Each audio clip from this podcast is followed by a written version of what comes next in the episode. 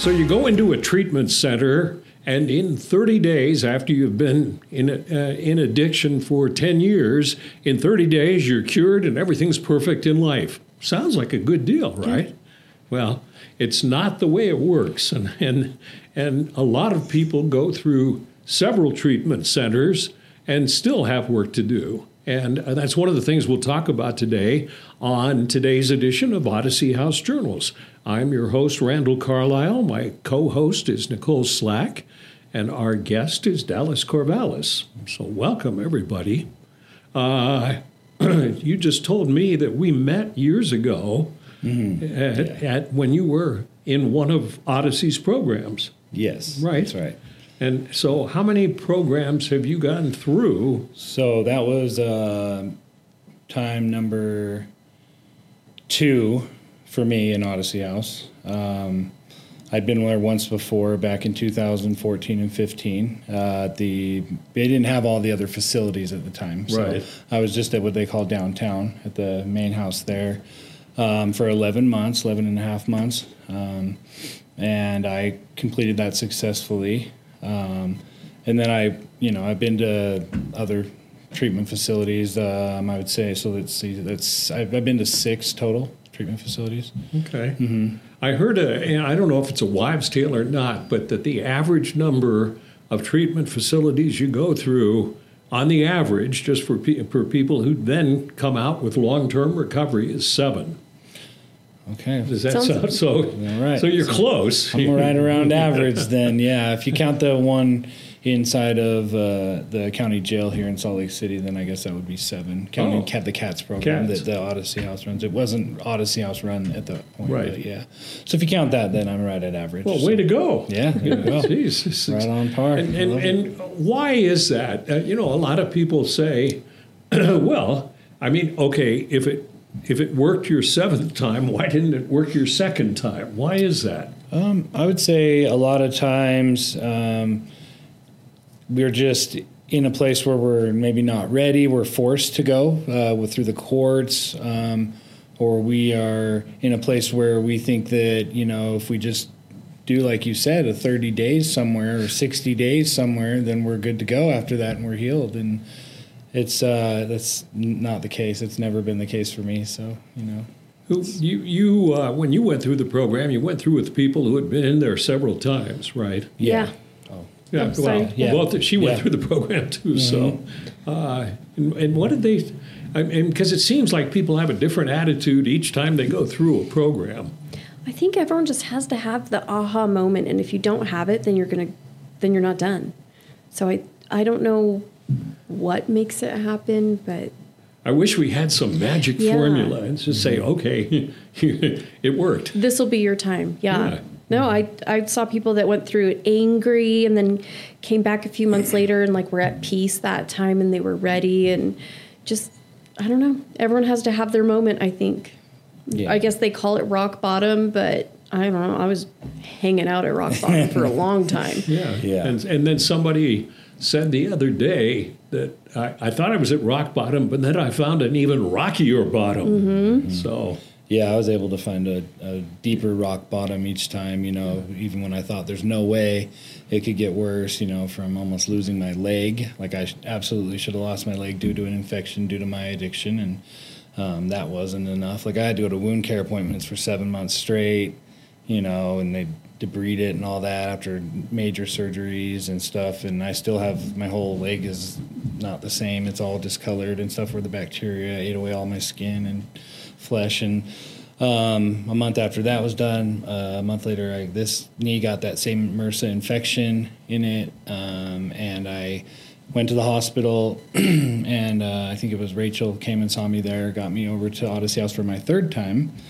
um, back during the COVID times, and um, I ended up having a PICC line in, okay. and I ended up leaving there With a PICC line? With the PICC line in, which is obviously like, uh, you know, I couldn't be out there with it because I was a high risk to have a PICC line in and for drugs, and I ended up, unfortunately, you know, doing that, and um, so there was a deeper rock bottom that I found. I ended up homeless again, you know, for my fourth time. And What uh, what's your, what's your background? Why what with addiction Uh-huh. and when it started and how you've had to deal with it? Yeah, so I'd say it started. In all honesty, I, I was I was in this in this big denial for such a long time, and I I blamed it on this and that, and um, you know never told the truth, and uh, actually started with uh, meth and other substances when I was 15. You know, Really? about 15 years old. Um, I'm not sure why. I just always had that experimental mindset, and like I wanted to try this. Um, I know that I was seeking to escape um, a lot of just anger and pain that I felt inside. Um, and so I would just seek uh, substances for that reason. Um, I then was able to get away from alcohol and some of those substances and go to college and play a college sport. Really? Played basketball in college. I was pre med, you know, academic All American two years in a row. Um, my junior and senior year, uh, I was applying for medical school and then I just started down uh, a road of you know cocaine, and then that you know eventually led me to rehab, and then I eventually got into heroin and um, and then methamphetamine. But um, you know, I, I had all these all these excuses. Like I would tell people, "Oh, well, I was in a rollover car accident where I fractured my C three vertebrae," which happened. And then that's how I got hooked on opiates, and I would leave out all that other stuff that really was the real truth, was my real truth. And so, you know, um, I tried leaving states. I went to Wyoming, and that was my, my last time, my last stint in jail and everything. And I had my aha moment, and that's what you know. I, it really led me to a place where I had to surrender. Like I literally just I was looking at prison here. I was on the run from Utah County, Salt Lake County, AP&P, and um, up there. I had already been on, on put on probation up there and AP&P up there, and I still went on the run. Um, and you know hit a jackpot at the casino up there in, in Evanston and didn't have the ra- the ID to provide, so I tried to use a my buddy's ID, and then the co- they called the cops obviously, and that's how I got arrested for my very last time I've ever been to jail, and um, Wow. you know I had I just was in there and I just had I just was going to prison, and I knew that, and I I prayed, and um, I'm not I've never been one to really like big big believer in higher powers and God and all those things, and um, it's it, it's something that I really have leaned on through my recovery is like I pray, like I pray, and I'm and that keeps me in a place of gratitude, and and honestly, being grateful every day is what's helped keep me sober and clean because it makes it reminds me of how much I have to be thankful for, and I know that I didn't do it all myself. That's not possible. Like I've always tried to will myself into recovery and will myself into staying sober, and and that's never worked That's tough for to me. do. Mhm. Yeah, it's, I can't do that on my own. So With uh, I I always looked. I've, I've never been a very religious person, and my my sponsor uh, said, uh, pr- try praying in the morning and praying in the evening, and if you don't know who or what or whatever you're praying to, just think about your loved ones and think some good thoughts for them, and and do it for a couple of minutes, okay? And and and his conclusion, and, and I would agree because I still don't know whether there's. I, I'm sure there's something greater than us, but I don't know what it is. Uh, was that it's a form of meditation?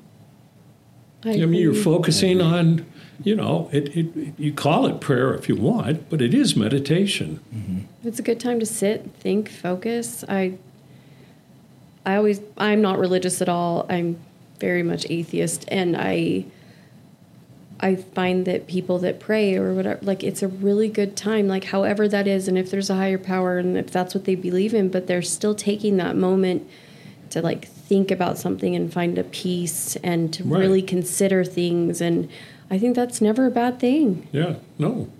Well, Dallas, uh, people watching or listening to this would say if you were pre med and, and obviously you were doing well, why would you be so stupid as to screw up your life with drugs?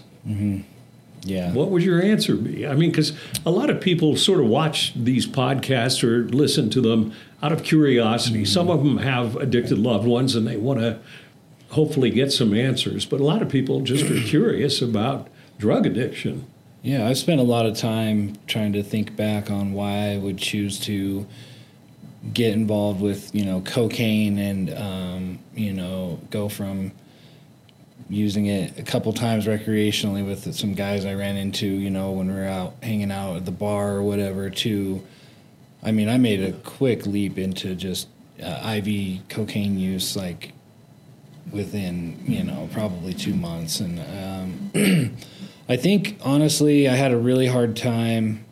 It's, it's kind of weird because I have a hard time with failure and dealing with that, um, and also success and allowing myself to be successful and happy. I just always struggled with that.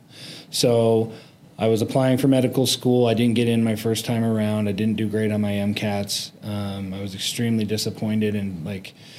I you know, you know I just felt like I, my whole life was crumbling when I didn't get in, um, and also I had a, I had a really hard time with um, letting go of the past. I had a hard time with being accountable and, and responsibilities, as weird as that sounds. Um, so when I didn't get in and I was forced to get a you know a, a legitimate job in at least in that science field, you know, um, I just didn't manage it well. I had a hard time just kind of moving forward with my life. I was living in nostalgia at all times, and so I basically didn't want to be responsible and take on any responsibility in life, and so I just started partying, and um, I just things fell apart really fast. So it's just interesting that I would choose to do that, and I had so many opportunities to stop. Loved ones, you know, everything. They all encouraged me to stop. They tried to get me help.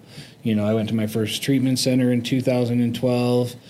Did fairly well. You know, did their sober living. Um, got a sponsor, uh, did all the things that you know I was encouraged to do or suggested of me. Uh, I, I, prayed, but none of it felt genuine.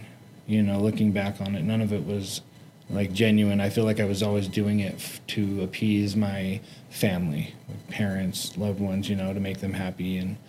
Um, Going through the motions. going through the motions, and uh, I didn't take all of the suggestions. I got into an early relationship in recovery, and um, With somebody else in recovery? right, yeah, yeah. So Mistake. yeah, so I did that um, pretty much every single every single time I got out of treatment, uh, or in treatment actually. Why, why do you think they say don't date somebody from an AA meeting or don't date somebody from the recovery center for what, Yeah. what at least a year or Yeah. something like that? And I, that would be something that I would really advise everybody do because because and follow that guideline if you, if you can because I'll give you a story. When I met you when I was in the lighthouse back in 2000, I think 18, 19, uh, um, uh, I met a, a, a female there, um, another client, and we started, you know, passing notes, and then it went further, and then um, I I got out.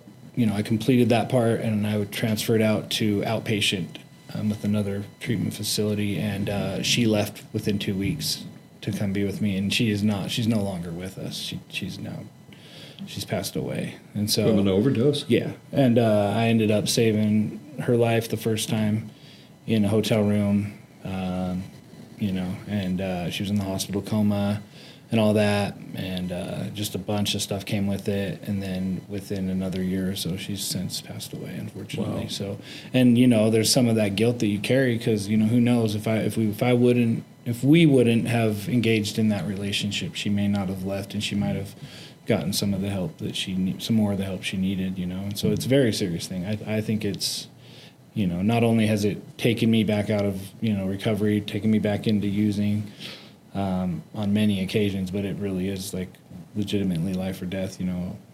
So Yeah. uh, with anything in addiction, that's And obviously, you were you were pre med, and and you got to the point where you had. Where, was it because of you were doing IV injections in your legs, or, or Um, why did you get the?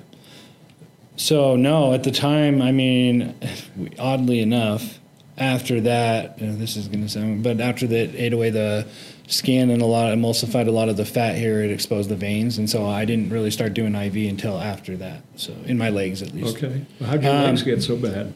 Um, it's just uh, not reusing syringes. Um, they didn't have the you know the Syringe the, exchange the, the needle program exchange then. program Yeah. then. So um, yeah, just doing that, um, or at least I didn't know about it. I'm sure they had some form of it, but I didn't know about it and. Yeah, just using those and it, they can travel. It travels, Yeah. and then obviously where you have poor circulation, it's gonna definitely the bacteria and stuff isn't gonna be able to be you know expelled from your body. Your lymph nodes and stuff don't carry that out as easily. Um, where you have slower circulation, Right. like down in your extremities or legs, especially because it has to travel back up. So So, so where are you at now? so now in my life, um, so I got out of uh, jail in Wyoming with nothing but the clothes on my back, and um, you know I didn't know anybody up there.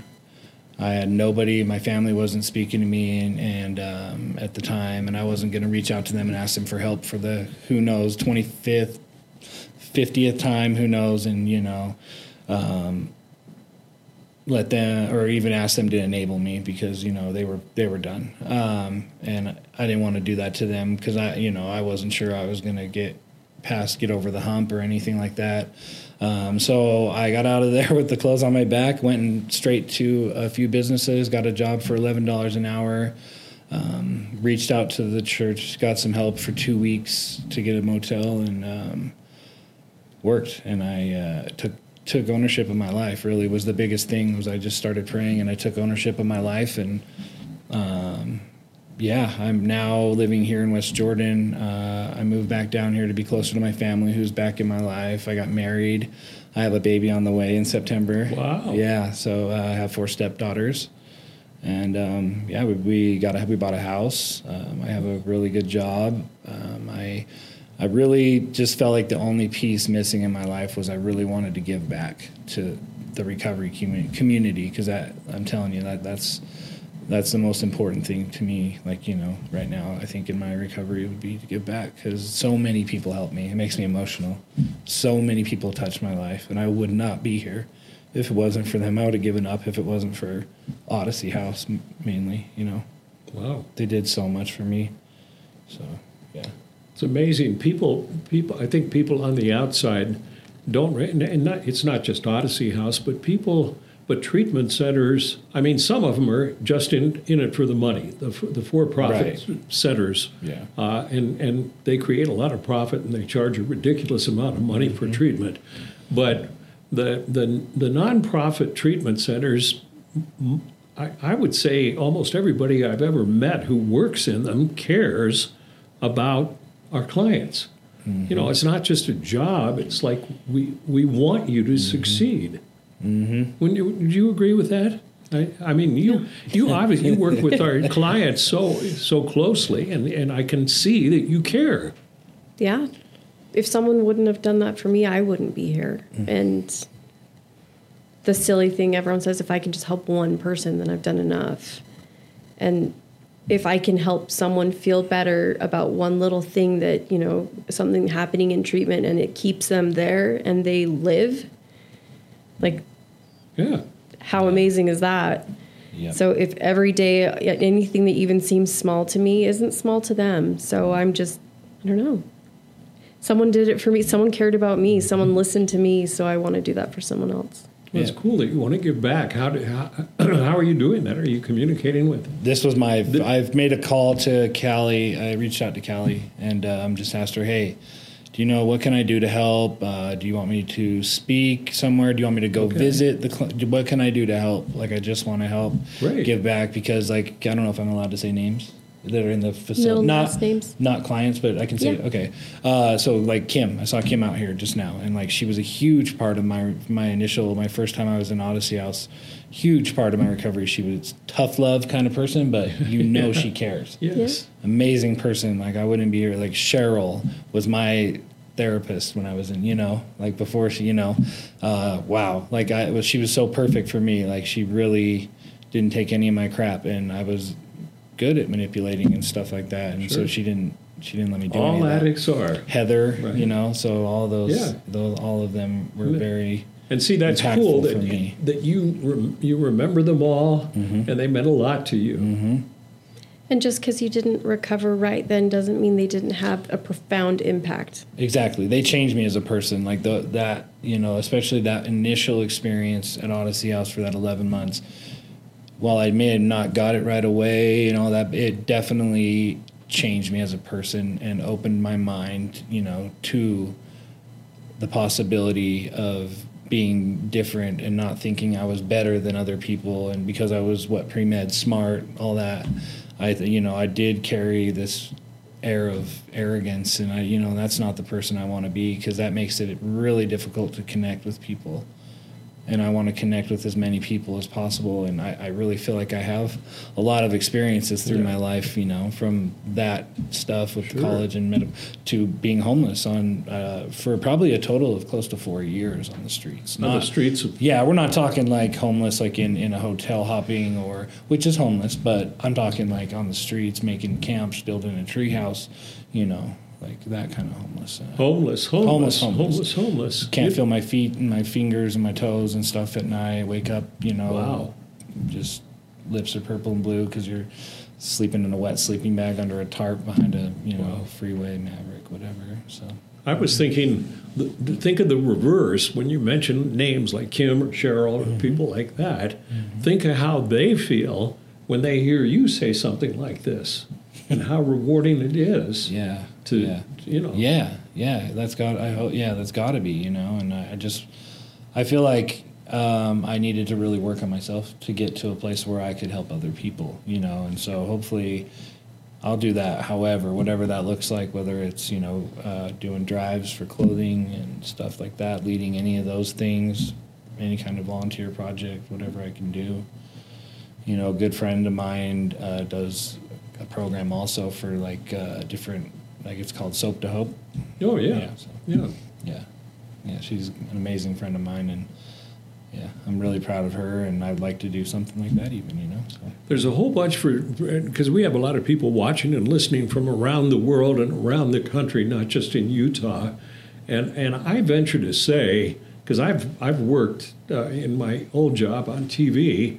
I've worked in a lot of different states, and and Utah, or especially Salt Lake City, has an awful lot of programs uh, of uh, nonprofits, especially to help people.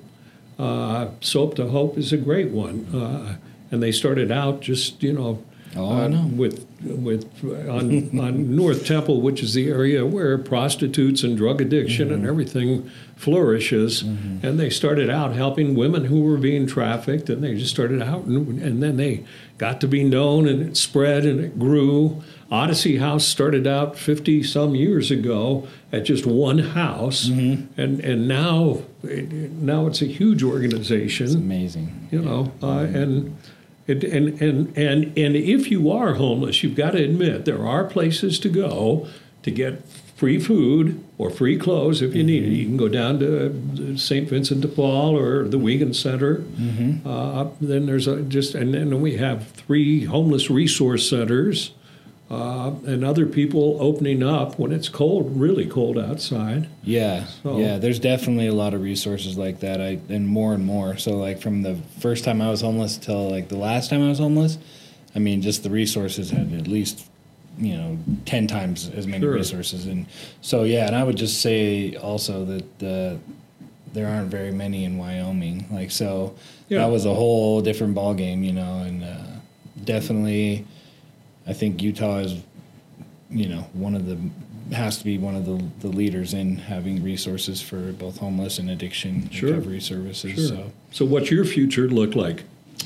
my future, um, well, uh, Or don't you? I have a baby on the way. Yeah, so you well, know, I- yeah. So I got a Sleepless nights. Sleepless nights. Um, you know, just really want to be involved in recovery. You know, Good for you.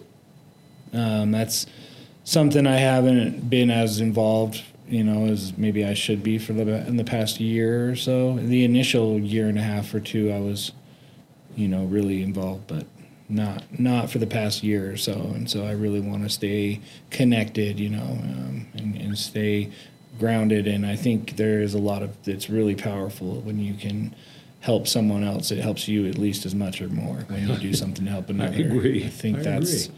That's where like you know it's going to help keep me you know focused on what I'm doing with my life. And you said your your mm-hmm. parents had, had cut you off, and, and it was oh. like you're out of our lives. right? Yeah, hundred percent. Yeah. And and and now, Uh, yeah, so my brother's in law enforcement. We probably spoke twice in maybe four or five, six years, and so he actually is a special agent to the attorney general and does human trafficking. So, Oh, okay. yeah, so he's got an amazing job and one of the best people I've ever you know come across. He was my best friend, and we just hadn't spoke. I wasn't involved in his life, and now like we we talk at least once a week or twice a week, and we meet. You know, we have a scheduled plan.